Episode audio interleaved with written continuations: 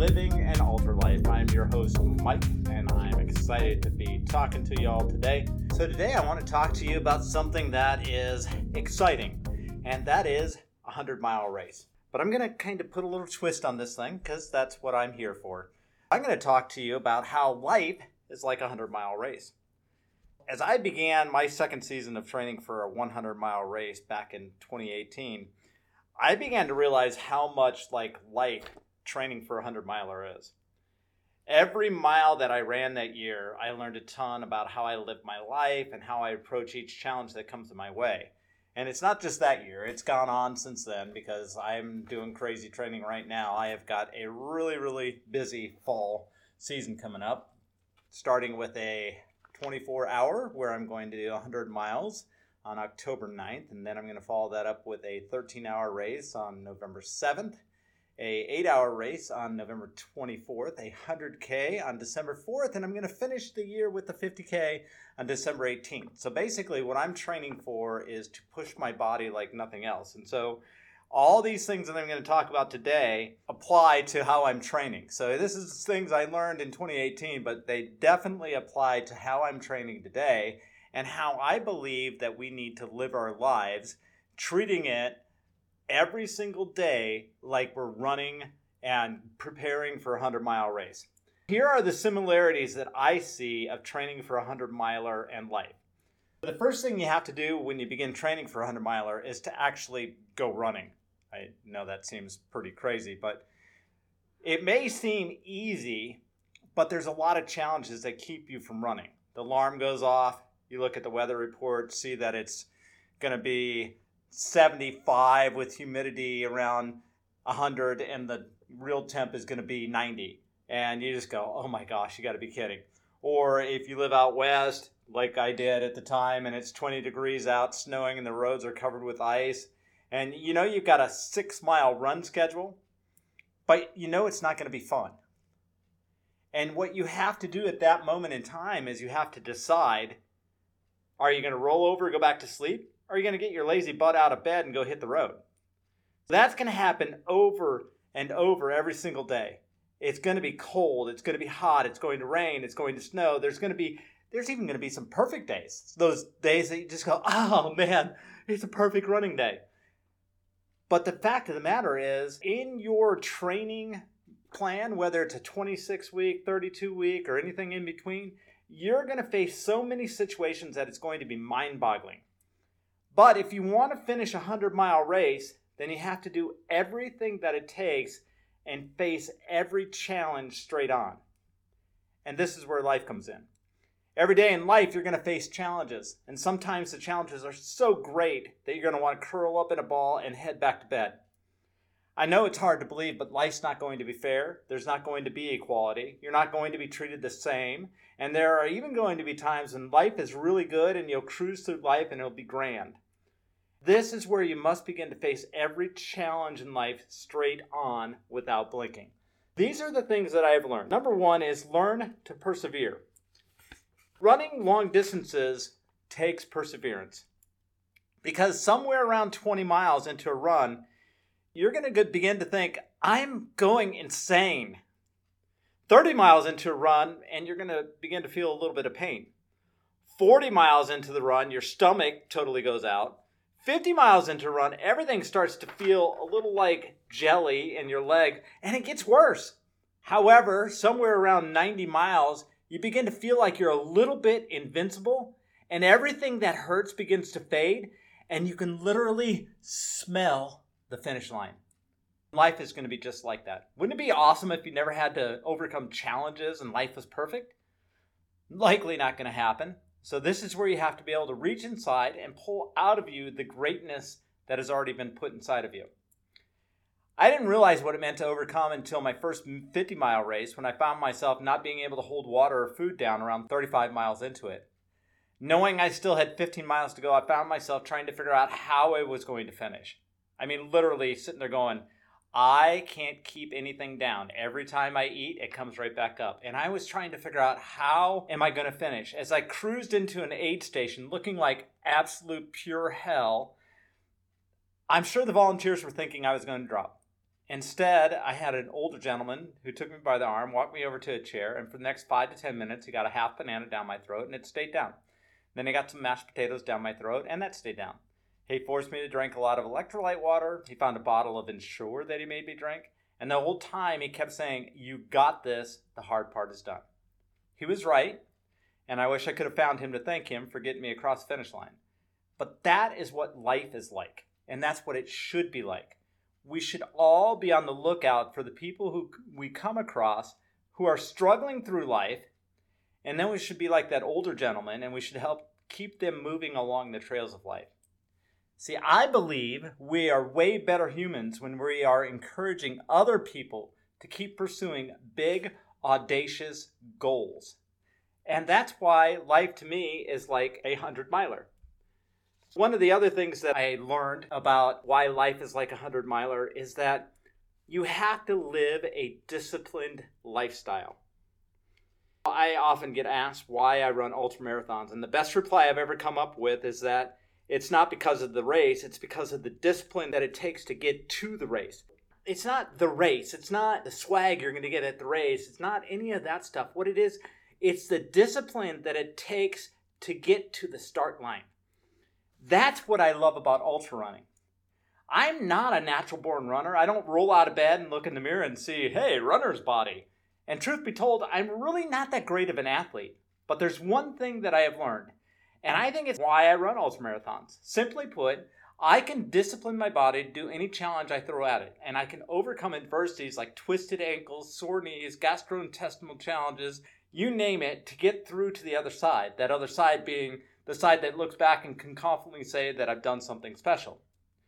One of my first jobs when I got out of the military was selling advertisements on a daily paper that was faxed into offices all across Hampton Roads at the time, and this will show my age, it was a new and pretty interesting one page piece. It always had a section for what was happening, a section with office tips, and another section with some good, clean humor. And then underneath those sections were all these various size ads that would go to thousands of offices every single morning. I have no idea how many of the faxes were read or even how the media company went about building their fax list. All I knew is that I would get a paycheck at the end of the week if I successfully sold companies on advertising with our medium. I also found out the hard way, of course, that this type of advertising was a very, very narrow niche type of advertising. And it turned out that to get to yes, it took about 15 to 20 businesses to tell me no. So, not knowing the owners of these businesses, my strategy was to drive to a different section of town every day and then to go one by one through the different businesses in the area, introducing myself, getting the name of the owner or the person in charge making advertising decisions. I didn't try to sell them right then unless they were in a really good mood, asked me to stay. But I'd get their name and number and promise to call in a couple days. My routine was to try and stop into at least 20 businesses before 9:30 a.m. every morning. Those 20 stop-offs or cold calls as people call them usually netted me between 7 to 10 names and numbers that I could call. Then I would go into my office and from 10 to 11, I would make as many phone calls as I possibly could. Sometimes I'd engage in sales over the phone, but a lot of times what I do is set an appointment to go see that person. The goal was to make a minimum of 30 phone calls during that hour.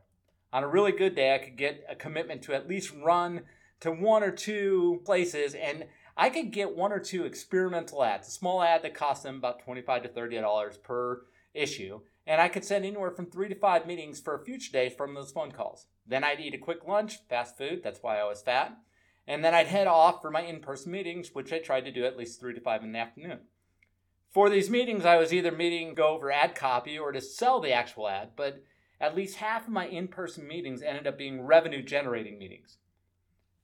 By being disciplined to work the numbers and knowing that for every yes that I received, there were a whole lot of people telling me no, I found that the discipline was paying off, resulting in me making a fairly decent living. It was hard work with a great payoff. I learned not to be afraid of hard work and I'm certainly not afraid of somebody telling me that they don't want to do business with me. Now, what this taught me that I brought forward into the ultra running lifestyle and why life is like a hundred miler is that if you're disciplined with what you're doing, eventually you're going to break through and you're going to be successful. See, a lot of people, they you mentioned the word discipline, and their mind swings back to you know the paddle or something like that. But for me, this whole work life thing and building an ultra life, living an ultra life, that full life that's truly worth living, that means that I get off the couch, I get out of my comfort zone, I stretch myself, continually stretch myself. I've labeled this my living with no regrets type of living, and the trail markers to get to a life of discipline, they're really fairly obvious. Discipline is not a bad thing. Discipline is that thing that gets you over the hump in life and in a 100 miler. When you're at mile 70 of a 100 mile race and you feel like absolute crap, discipline is what's going to get you the next 30 miles.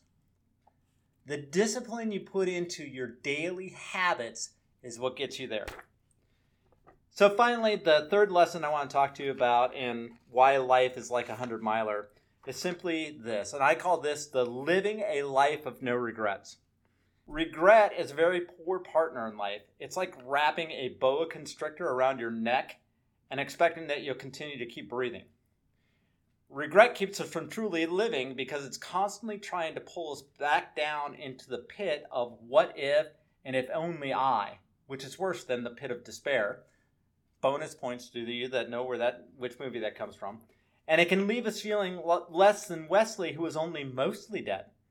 Regret, in its finest hour, leaves us feeling like we're at mile 22 of a 26.2 mile marathon, knowing we have at least one more hill to climb before mercifully the race ends. Regret can only leave us feeling down and out and like we're never going to live again. It's a most miserable place to be. And I would say most of us pretty well know it. But if we know it, why do we allow ourselves to live with regret, to allow ourselves to be pulled down into this pit that we seemingly can't climb out of?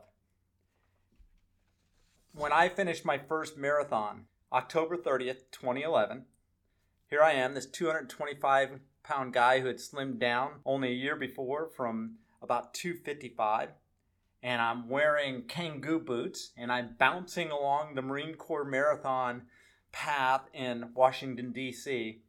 And as I rounded the last corner to go up Iwo Jima Hill to the Marine Corps finish line, I saw this big sign and the words F I N I S H.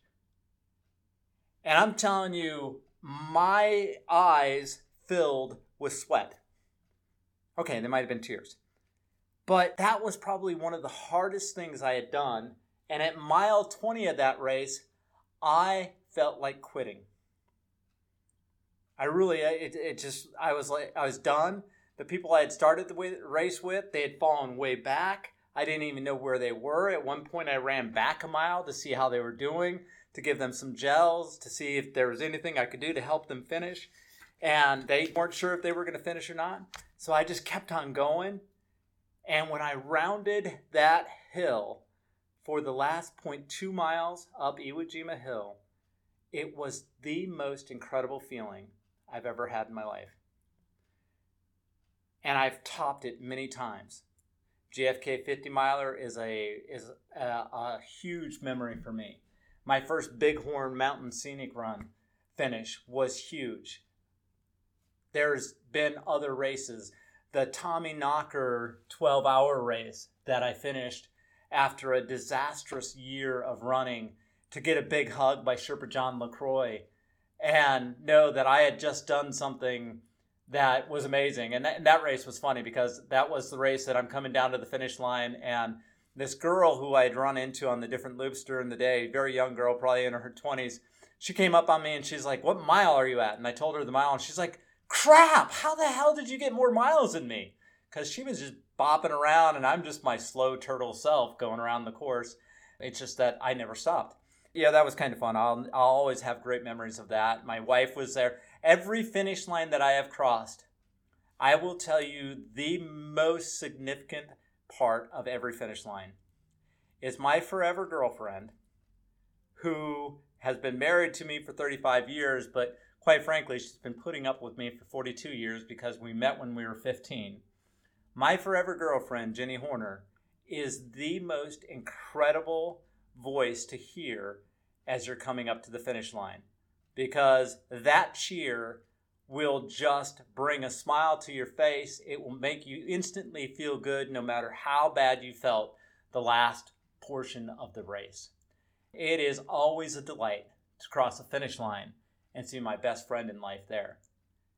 That is why life is like a hundred miler. So let me just kind of go over those real quick. Perseverance, discipline, live with no regrets, and finish with your best friend there.